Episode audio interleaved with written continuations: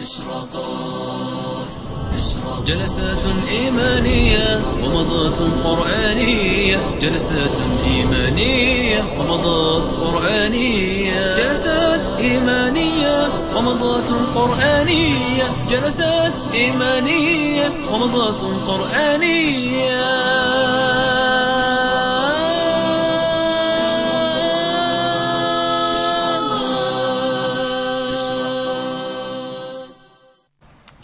الرحمن الرحيم. إن الحمد لله نحمده ونستعينه ونستغفره ونتوب إليه. ونعوذ بالله من شرور أنفسنا وسيئات أعمالنا. ونصلي ونسلم على سيدنا وإمامنا محمد عليه الصلاة والسلام وعلى آله وأزواجه وذريته وأصحابه وأتباعه بإحسان إلى يوم الدين. ثم السلام عليكم. هذه إشراقات قرآنية في تفسير سورة تبت يدا أبي لهب.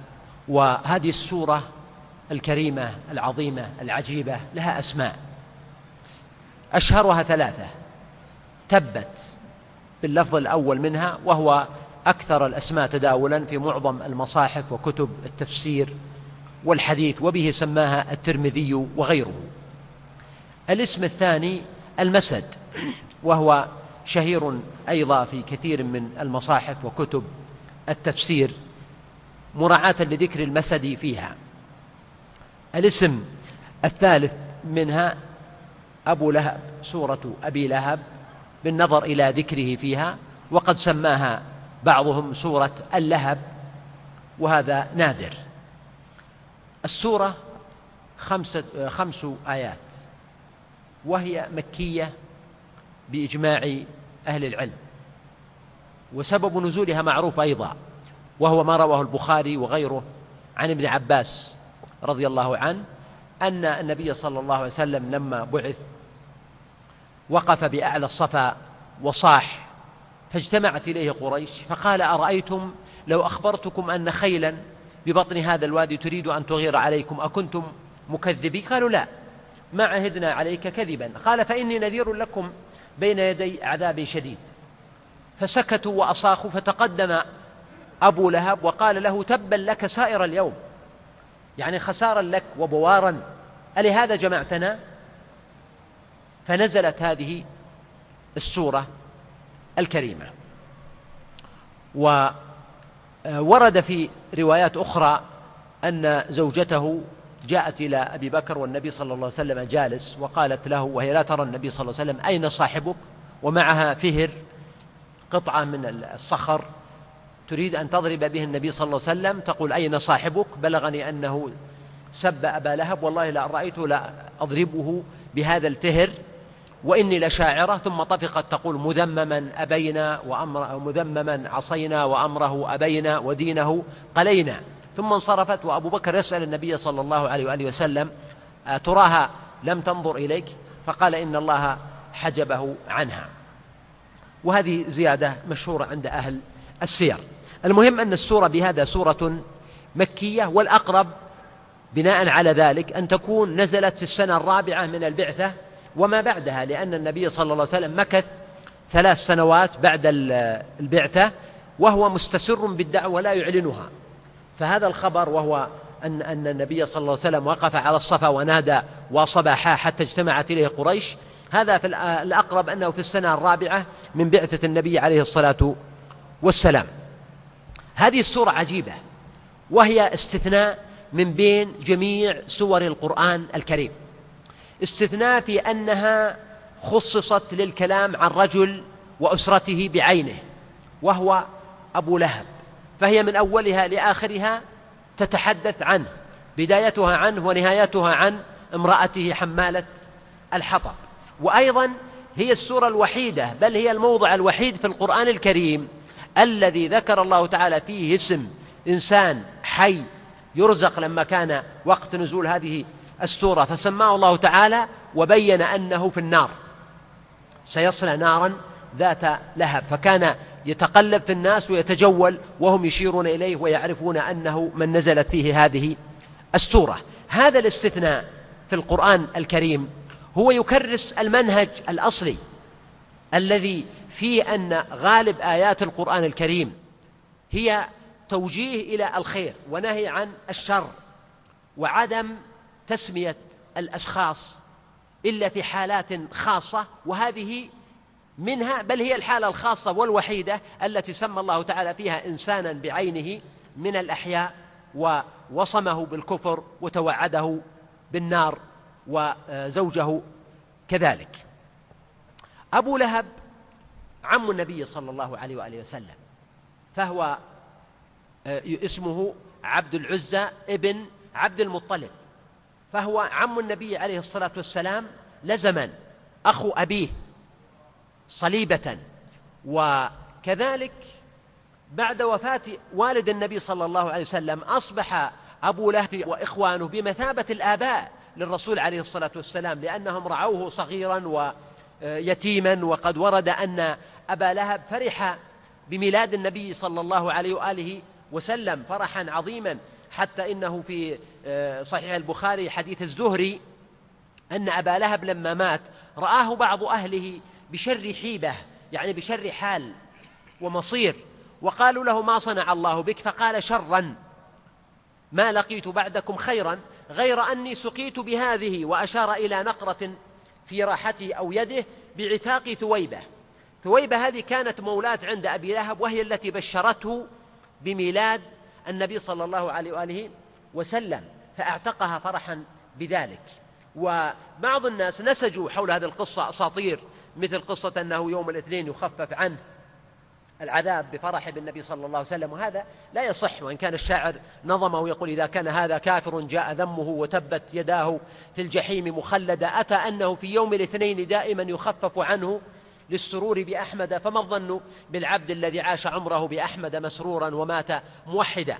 لكن هذا لا يصح وإنما الذي ورد وصح أنه قال إنه سقي شيئا من الماء بهذه بطرف الراحة بسبب عتاقه لثويبة التي بشرته بميلاد النبي عليه الصلاة والسلام. فقد فرح بميلاد النبي صلى الله عليه وآله وسلم وكان أيضا جارا للرسول صلى الله عليه وسلم. فبيته قريب من بيت النبي عليه الصلاة والسلام وكذلك أعمامه يعني بقية أعمام النبي صلى الله عليه وسلم كأبي طالب وغيره معروف حنوهم على الرسول عليه الصلاة والسلام وحدبهم عليه ورعايتهم له منذ الطفولة. يزيد أبو لهب عنهم أنه كان سيدهم ومقدمهم بل كان سيد آه، قريش وسيد الوادي وكان له مكانة في قبيلته وفي قريش وعند العرب. وزيادة على ذلك فإن أبا لهب قد صاهر النبي صلى الله عليه وآله وسلم. فكان له مع القرابة والنسب كان له صهر. فقد تزوج ولدان من أولاده بنتين من بنات النبي صلى الله عليه وسلم رقية وأم كلثوم. تزوجهما عتبة وعتيبة ابن أبي لهب. وله ولد ثالث اسمه معتب أو معتب. وقيل إن له ولد رابع اسمه لهب لكن هذا لا يعرف في السيرة فإن كان كذلك فقد مات متقدما والأقرب أنه ليس له ولد. المهم أنه صاهر النبي صلى الله عليه وسلم وتزوج من بناته. ولهذا لما جاءت الدعوة وشرقت بها قريش من ضمن ما جاءوا جاءوا لأبي لهب. وقالوا له إن محمدا قال كذا وقال. قال لهم إن محمدا ولدي وله لي عنده أيادي كثيرة وإني مثل ما نقول نحن آمر عليه. فإذا كانت القضية عند محمد أنا سوف آمره بأن يتخلى وأن يكف عن هذه الدعوة ولا يحرك بها لسانه ولا ينطق بفيه بشيء يؤذيكم أو يعيبكم. وجاء إلى النبي صلى الله عليه وسلم وهو يتخيل أنه جاء إلى ولد من أولاده وإلى آه، شاب من شبابه رجل كان في حجره يتيما فأنه سوف يأمر عليه وينهاه ويزجره ويتوعده أنه لا يعود لمثلها وأن يتوب من هذا. هكذا كانت عقلية أبي لهب. وجاء للنبي صلى الله عليه وسلم كما جاء آه، من كان قبله وكان أشدهم آه، قسوة وغلظة وإصرارا على آه، طلب التخلي عن الدعوة والتراجع عنها. ولكن النبي صلى الله عليه وسلم كان يبين في كل مرة أنه لا يملك ذلك وأن هذه دعوة الله سبحانه وتعالى ولا يستطيع أن يتخلى. ولو تقول علينا بعض الأقاويل لأخذنا منه باليمين ثم لقطعنا منه الوتين فما منكم من أحد عنه حاجزين. فاشتد ذلك على أبي لهب وغضب أشد الغضب وبدأ يتآمر على النبي صلى الله عليه وسلم وانقلب عليه فصار حربا شعواء بل صار هو مسعر النار وكان له من اسمه نصيب فكان هناك نار يؤجج فيها المسلمون ويصلى فيها المؤمنون ويعذب بها حتى شخص الرسول صلى الله عليه وسلم كان أبو لهب هو مسعر هذه النار وموقدها ومؤججها وكلما حاول أن تنطفئ جمع عليها هو وزوجته من الحطب. وفي سبيل ذلك تخلى عن كل القيم والأعراف والأخلاق والمبادئ التي كان العرب يتعارفون عليها في الجاهلية. كان عنده كما قلنا في بيته بنتان من بنات الرسول صلى الله عليه وسلم. فقال لولديه وجهي من وجوهكم حرام ولا أراكم ولا أساكنكم حتى تطلقوا بنات محمد. فطلقوا بنات النبي صلى الله عليه وآله وسلم. وأداروا حول قضية الطلاق كلاما طويلا عريضا بمكة وذهبت بنات النبي صلى الله عليه وسلم إلى بيوتهن في حالة من الحزن والانكسار بسبب هذا الموقف الذي ليس لهن في يد فهن بنات محمد صلى الله عليه وسلم. تربين في بيته. وفي بيت آه، خديجة تربينا على كرم الأخلاق وجميل الطباع وحسن التبعل والمروءة والشيم. ولكن هذا الرجل آه، بسبب عداوته للنبي صلى الله عليه وسلم تجاهل كل هذه المعاني وتجاوزها وأدخل قضايا النسب وقضايا الأسرة والعائلة في هذا الباب. فأمر ولديه فطلق بنات النبي عليه الصلاة والسلام. وكذلك أنه حاول أن يحاصر الدعوة أشد الحصار. ولذلك العرب كانت تنتظر إسلام قريش ويقولون قريش قومه وأبصر الناس به فإذا أسلموا أسلمنا. وقريش كانت تنظر إلى قرابة النبي صلى الله عليه وسلم وأسرته فيقولون إن أسلموا أسلمنا فهم أهله وعشيرته وأعلم الناس به. ولذلك فإن آه، يعني آه، أبا آه، لهب كان شديدا. أبو طالب نعرف أنه لم يسلم. ومع ذلك كان أبو طالب حسن المعاملة مع النبي صلى الله عليه وآله وسلم. وطالما جاءته قريش فكان يدفعهم بالكلام الطيب ويردهم ردا جميلا ويحمي النبي صلى الله عليه وآله وسلم. ومع ذلك لم يسلم. وكان يدافع عن النبي صلى الله عليه وسلم حتى إنه يوما من الأيام قال ولقد علمت بأن دين محمد من خير أديان البرية دينا. لولا المشقة أو حذار مسبة لوجدتني سمحا بذاك مبينا ودعوتني وعلمت أنك ناصحي ولقد صدقت وكنت قبل أمينا. فيمدح النبي صلى الله عليه وسلم ويثني عليه. ولما تآمرت قريش وهمت بإعلان الحرب على النبي صلى الله عليه وآله وسلم كان أبو طالب مستعد أن يقاتل إلى جوار النبي صلى الله عليه وسلم وهو غير مؤمن لم يعلن إسلامه. حتى قال ولما رأيت القوم لا ود فيهم وقد قطعوا كل العرى والوصائل يعني قريش يعني هو يلاحظ أبو طالب وهو يعني غير مسلم أن قريش يعني تعدوا الحدود وتجاوزوا حتى أخلاق العرب في الجاهلية بسبب العداوة. وقد قطعوا كل العرى والوصائل وقد نابذونا بالعداوة والأذى يجرون غيظا يعضون غيظا. خلفنا بالأنامل صبرت لهم نفسي بسمراء سمحة وأبيض عذب من تراث الأوائل. أعوذ برب الناس من كل طاعن علينا بسوء أو ملح بباطل ومن كاشح يسعى لنا بمعيبة ومن ملحق في الدين ما لم نحاول. ويمدح النبي صلى الله عليه وسلم وأبيض يستسقى الغمام بوجهه. ثمال اليتامى عصمة للأرامل. يعوذ به الهلاك من آل هاشم. فهم عنده في خيرة وفواضل. فكان أبو طالب محايد ومنصف وعادل. ولهذا ماذا قال عنه النبي صلى الله عليه وسلم كما في الصحيح؟ قال لما سئل عنه قال هو في ضحضاح من نار وفي لفظ أن تحت قدميه جمرتان من نار ولولا أنا لكان في الدرك الأسفل من النار. فهذا أبو طالب يعني شفع النبي صلى الله عليه وسلم له بتخفيف العذاب عنه يوم القيامة لأنه كان يحب النبي صلى الله عليه وسلم ويحامي دونه مع أنه لم يؤمن بدينه ولا دعوته. أما أبو لهب فإنه كان شيئا آخر مختلف يعني بلغت به العداوة كل مبلغ حتى إن طارق المحاربي يقول والحديث في صحيح في مسند الإمام أحمد وسنده صحيح يقول إنه ذهب إلى عكاظ ووجد النبي صلى الله عليه وسلم يدعو الناس إلى الله ويقول أيها الناس قولوا لا إله إلا الله تفلحوا. يقول وراءه رجل أبيض وضي جميل يعني أحول العينين له غديرتان وهو يمشي خلفه ويقول لا تطيعوه لا تصدقوه إنه صابي إنه كاهن إنه ساحر إنه كذاب. يعني شوف كيف الامتحان. يقول فسألت من هذا؟ قالوا هذا عمه أبو لهب.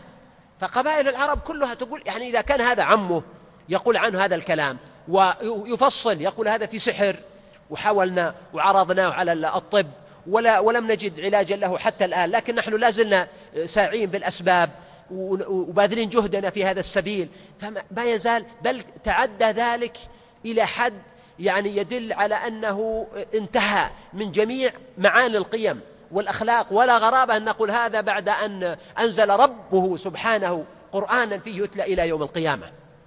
أنه كما كان يقول آه، آه، ربيعة ابن عباد الديلي وهو أيضا أثر صحيح أنه كان يحمل الحجارة أبو لهب. ويرمي بها النبي صلى الله عليه وسلم حتى يدمي ساقيه وعقبيه. هذا مستوى من النذالة والدناءة عظيم جدا وحيلولة دون الدين ودون الدعوة. فلا قريش تسلم ولا العرب وتخيل يأتي إنسان إلى مكة ويسمع من النبي صلى الله عليه وسلم كلاما جميلا وآداب وأحكام وأخلاق. ثم إذا لأن قلبه ومال سمع أبا لهب وهو يتكلم عن النبي صلى الله عليه وسلم ويتوعده ويصفه بأقذع الأوصاف وهو عمه وهو في مقام أبيه أيضا لأنه كان يتيما عليه الصلاة والسلام وهو صهره ونسيبه وهكذا أثر في الناس. فكان أبو لهب يقود حملة إعلامية ضارية وشرسة وقوية ضد النبي صلى الله عليه وسلم وضد آه، آه، آه، دعوته. إذن هو لما قال تبا لك سائر اليوم.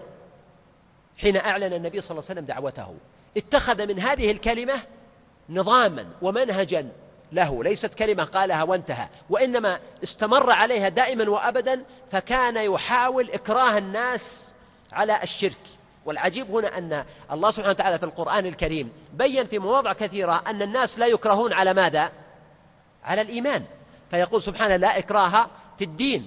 ويقول أفأنت تكره الناس حتى يكونوا مؤمنين؟ فلا إكراه في الدين. ولو أن إنسانا دخل في الدين مكرها هل يصح إيمانه أو لا يصح؟ لا يصح لا يقبل إيمانه.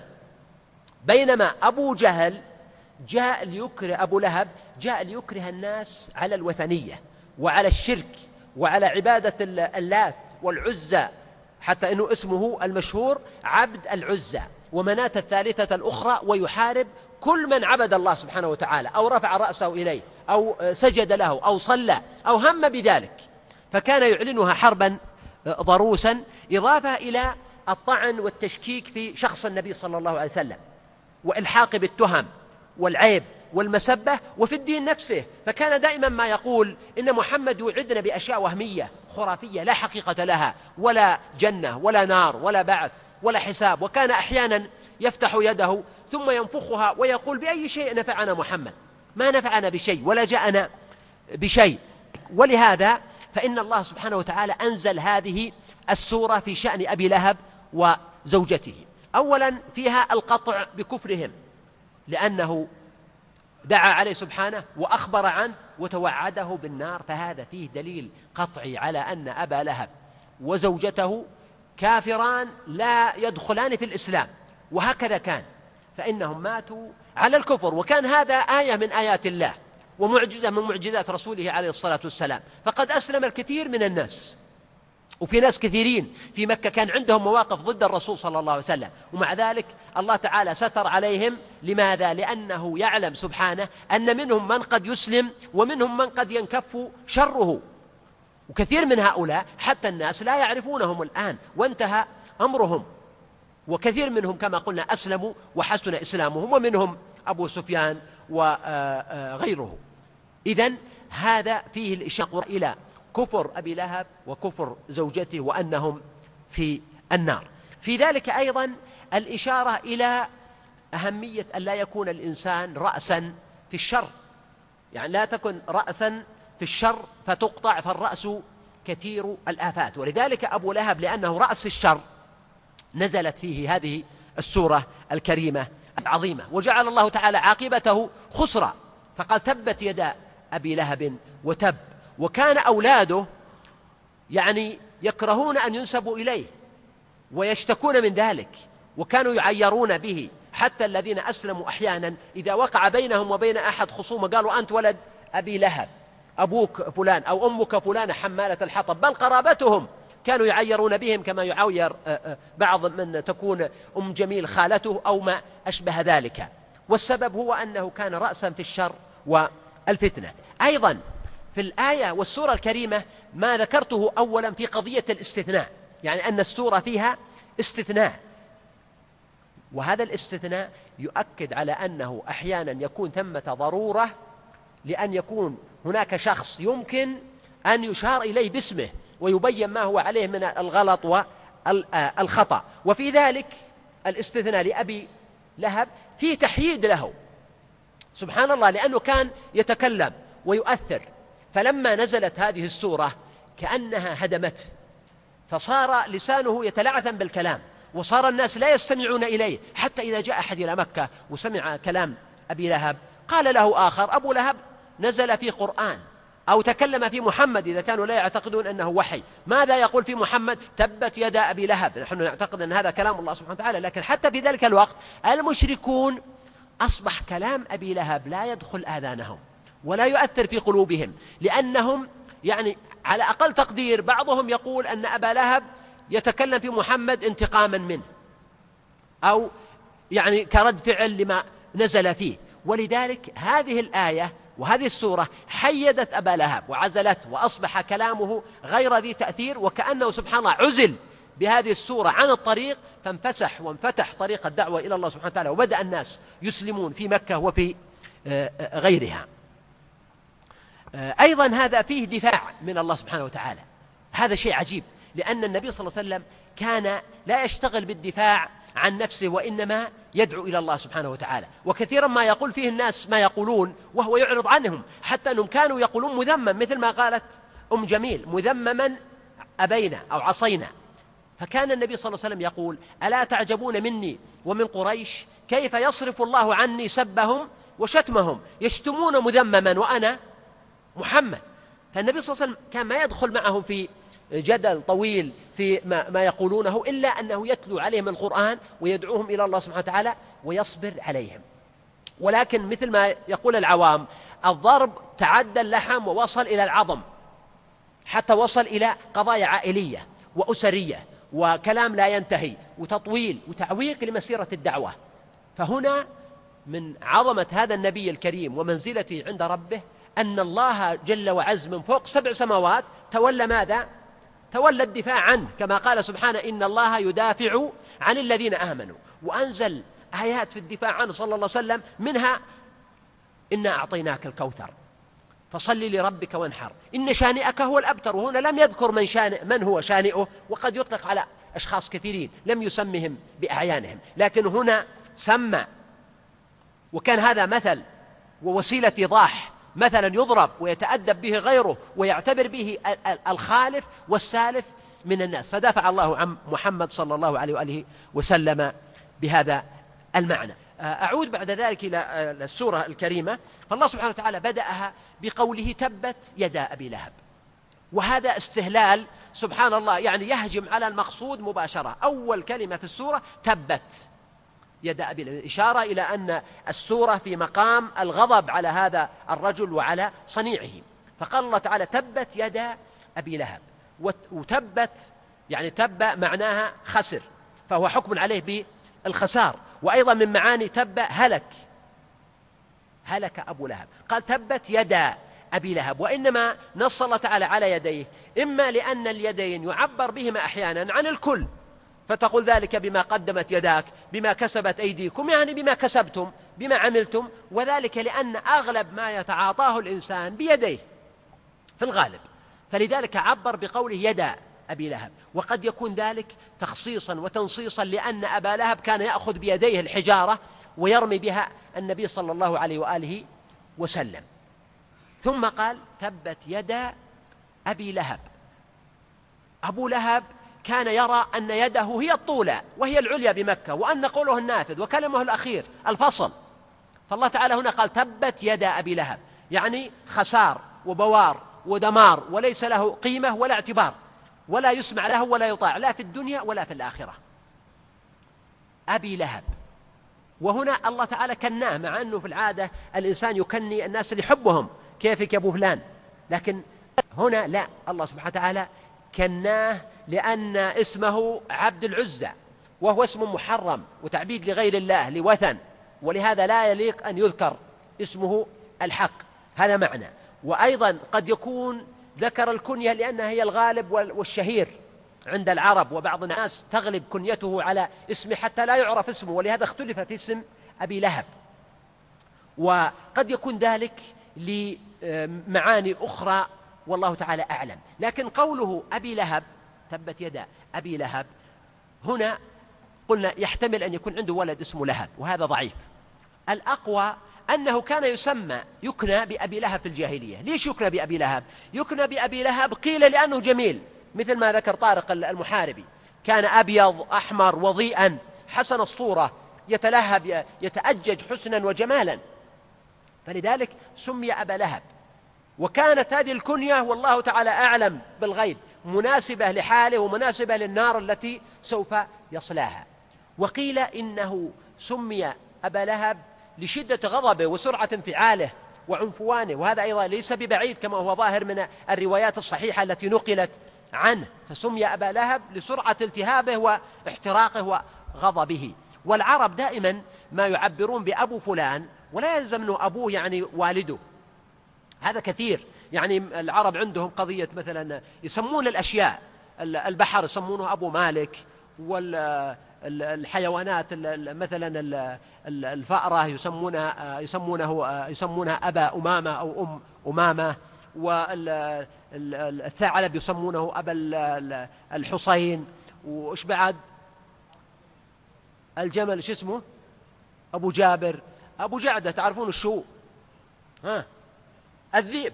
أبو جعدة الذئب وجعدة هي الصخلة الصغيرة وإنما سمي أبوها ليش؟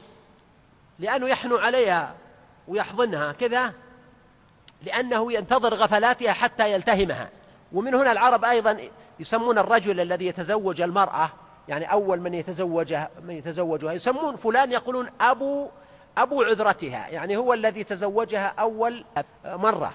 وهذا معروف يعني أبو هذه لا يلزم أن يكون أبوة بالمعنى المباشر حنا الآن في كلماتنا لما نختلف ونتكلم في قضية معينة كم أعطيك وكم لك وك... تقول أنت أبوها وسمها صح؟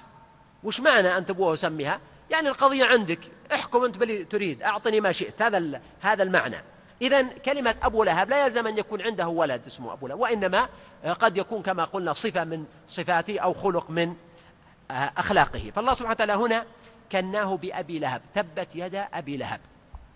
ثم قال وتب. ما هو الفرق بينهما؟ يحتمل أن يكون الأول قوله تبت يداه يعني أن الله تعالى حكم على يديه بالتباب ثم حكم عليه كله. وهذا معناه الإشارة إلى خساره وأنه ما هو خسر يديه فقط أو خسر صنيعه وما يعمل بيديه بل خسر حتى نفسه. والله تعالى يعبر في القرآن الكريم بقول أولئك الذين خسروا أنفسهم يعني الإنسان أحيانا قد يخسر الربح صفقة معينة ما جاء منها ربح لكن المشكلة إذا جاءت الخسارة على ماذا؟ على رأس المال فهذه هي المصيبة التي لا دواء لها. فالله تعالى يقول خسروا أنفسهم. فأبو لهب تبت يداه يعني خسر كل شيء وعقب بما هو أهم وأعظم وأطم أنه وتب يعني كله تب وخسر. هذا معنى. المعنى الثاني أن يكون قوله تبت يد دعاء. أن الله تعالى يدعو عليه والدعاء من الله تعالى واجب. مثل ما إذا لعن الله أحدا مثلا أولئك الذين لعنهم الله ومن يلعن الله فلن تجد له نصيرا. فهذا دعاء من الله وهو واجب. فهو دعا عليه أولا بقول تبت ثم أخبر عنه ثانيا بقوله وتب. يعني وقد تب وتحقق الدعاء عليه. فيكون أول الآية دعاء ويكون آخرها خبرا. وهذا مثل قول الشاعر جزى ربه عني عدي بن حاتم جزاء الكلاب العاويات وقد فعل وقد فعل. أيضا آه، آه، عبد الله بن رواحة لما ذهب إلى الشام قال لكنني أسأل الرحمن مغفرة وضربة ذات فرع تقذف الزبد أو طعنة بيدي حران مجهزة بحربة تقذف الأحشاء والكبد حتى يقولوا يقول أتمنى الشهادة في سبيل الله حتى أدفن حتى يقولوا إذا مروا على جدثي أرشده الله من غاز وقد رشدا فانظر كيف دعا أولا أرشده الله ثم قال وقد رشد. يعني يخبر عنه بأنه قد رشد فعلا. إذا يكون أول الآية دعاء وآخر الآية خبر. وقد يكون الأمر أن يكون أولها إشارة إلى تباب يديه فقط وآخرها إشارة إلى تبابه كله كما ذكرنا. ثم قال وتب. ما أغنى عنه ماله وما كسب. لم يغني لم ينفعه ماله وكان عنده مال ذهب وفضة وخيل وإبل وغنم ومال وولد. وكان يقول أحيانا لو بعثت عندي هالمال هذا أنا سوف أكون أحسن من بلال وسلمان وعمار من الفقراء والضعفاء والمساكين. فالله سبحانه وتعالى يقول ما أغنى عنه ماله يعني لا في الدنيا ولا في الآخرة كما سوف يأتي. لا, لا ينفعه ماله في الدنيا ولن ينفعه في الآخرة. ثم قال وما كسب يعني غير المال. لأن الكسب أوسع من المال. الكسب الأولاد كما يقول النبي صلى الله عليه وسلم إن أطيب ما أكلتم من كسبكم وإن ولد الرجل من كسبه فالولد من كسب الرجل. فهنا الله تعالى نفى أن يكون نفعه ماله ما أغنى عنه ماله لأنه ما أنفقه في سبيل الله ولا استفاد منه بل عاش حياته حزينا كثيرا مغموما مهموما. سبحان الله يعني الحاسد أحيانا يجد من الألم والقهر والمحسود يتقلب في إيش؟ في النعمة. فهو الحسد أكله أكلا في مكة. ومات شر بيته أيضا.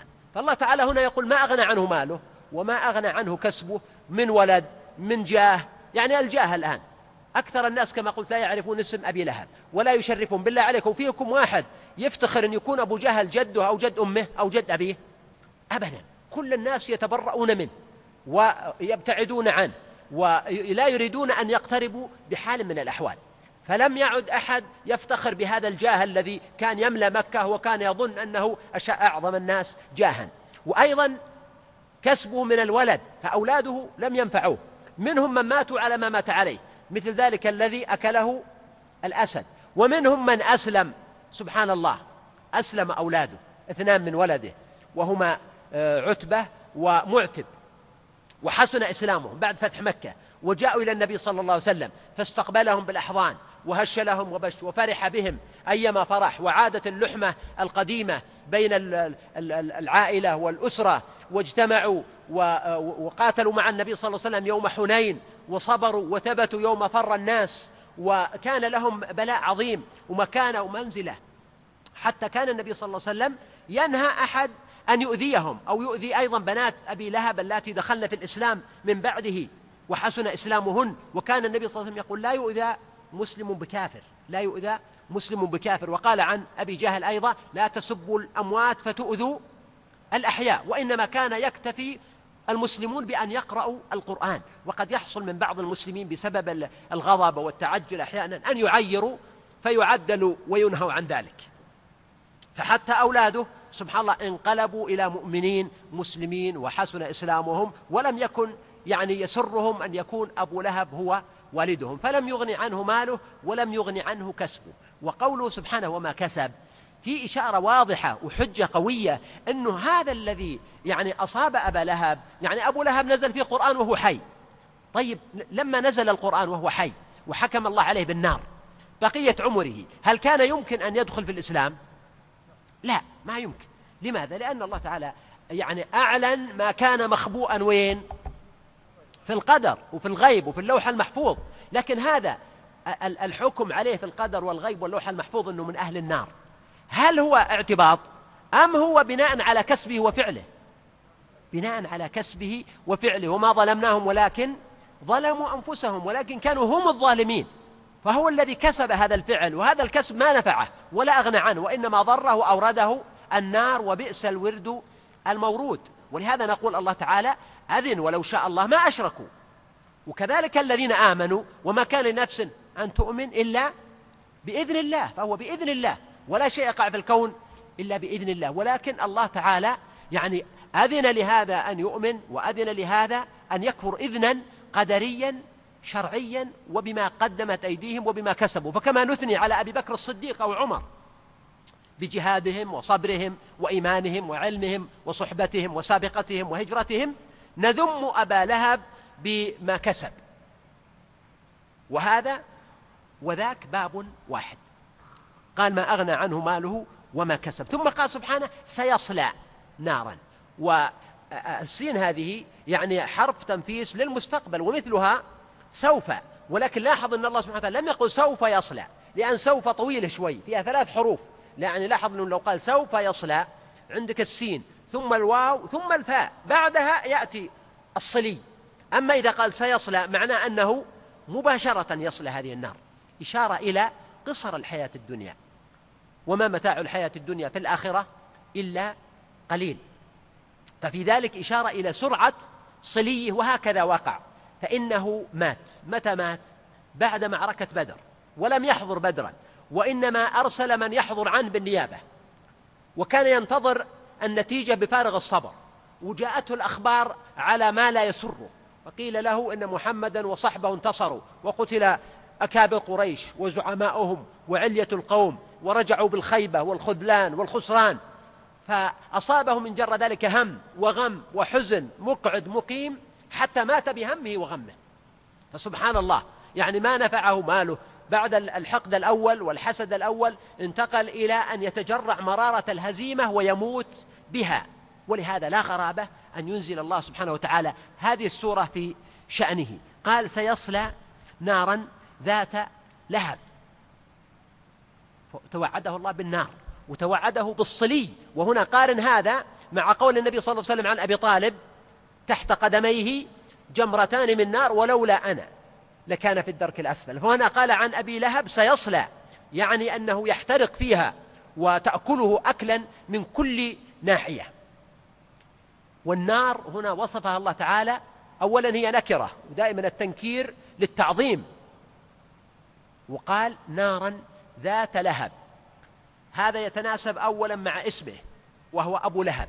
ويتناسب ثانيا وأنا أقرأ هذه الآية الكريمة وكأني أتخيل أبا لهب وهو يوقد النار في المناسبات في الحج واجتماعات العرب وغيرها. يوقد نيران وكان العرب يعتبرون أن أكثرهم نارا هو أكثرهم سؤددا ورجولة وكرما. فكان يوقد هذه النيران الضخمة التي تتلهب وتتوقد ويجمع عليها زعماء القوم وعمائمهم وعليتهم. ويتضاحكون ويتحادثون ويسخرون من محمد صلى الله عليه وآله وسلم ويعني يتدارسون طرق السعاية ضده والتشهير والتأليب على هذه الدعوة. فناسب أن يقول الله تعالى سيصلى نارا ذات لهب.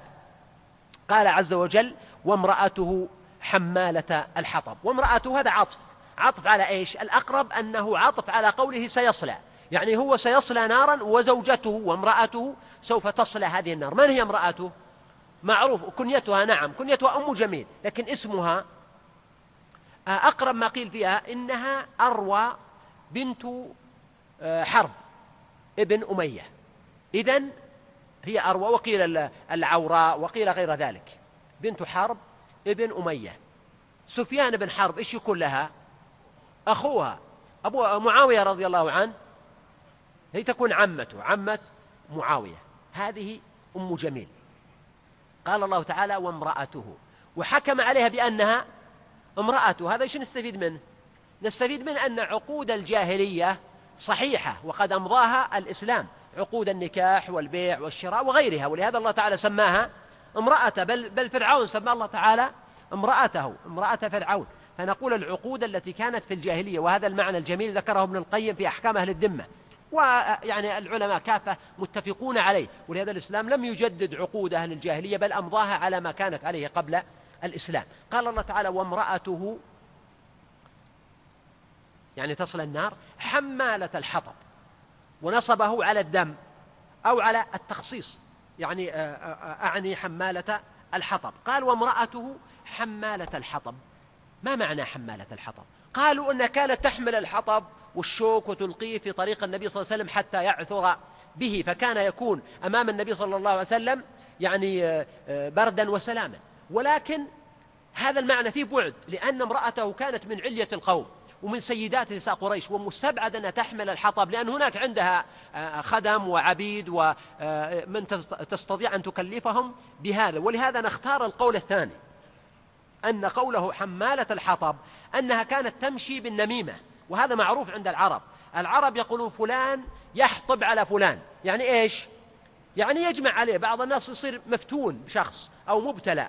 الإمام أحمد لما ذكر له أبو كريب قالوا له الطلاب يا إمام إلى من نذهب نطلب العلم؟ قال اذهبوا إلى أبي كريب. قالوا بس أبو كريب يسبك يتكلم فيك. قال ماذا أصنع؟ ذاك رجل ابتلي بي. أحيانا إنسان يبتلى وإن كان من الصالحين. يبتلى بشخص آخر يكون ما يرى إلا عيوبه وحتى حسناته يجعلها عيوب والعرب يقولون إذا كان المحب قليل حظ فما حسناته إلا عيوب. يعني الزين يطلع عنده شيء مثل الولد اللي غير محبوب. كل ما عمل شيء سبوه عيروه. وإذا كان محبوب كل ما عمل شيء ولو كان خطأ جعلوه له حسنا. فالحب يعمي ويصم. الشاهد هنا آه، ما هو؟ إيش كنا نتكلم عنه؟ أنا أفلت أي النميمة. أن فلان يحطب على فلان. وهذا القول أن معناه حمالة الحطب أنها كانت تمشي بالنميمة. قول مشهور هو آه، قول ابن عباس رضي الله عنه والحسن البصري ومجاهد وقتادة وجماعة من أهل التفسير وذكره طبري وابن وغيره وابن كثير وإسحاق وسواهم نسبوه عن هؤلاء الأئمة.